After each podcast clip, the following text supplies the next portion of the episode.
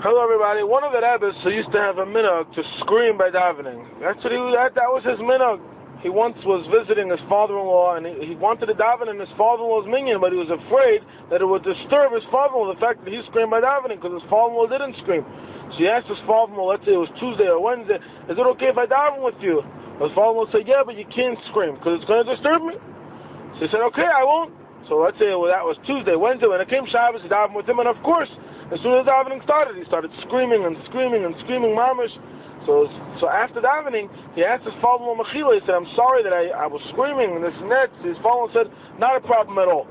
If you told me on Tuesday, you asked me if you could scream on Shabbos, so I said it's a problem. But on Shabbos, it's natural inspiration.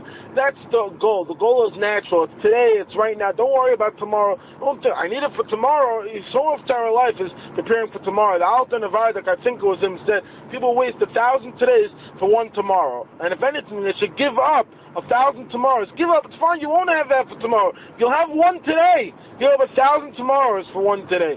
So some of the Menachem Mendel Kotzk used to say that the Gemara says, and if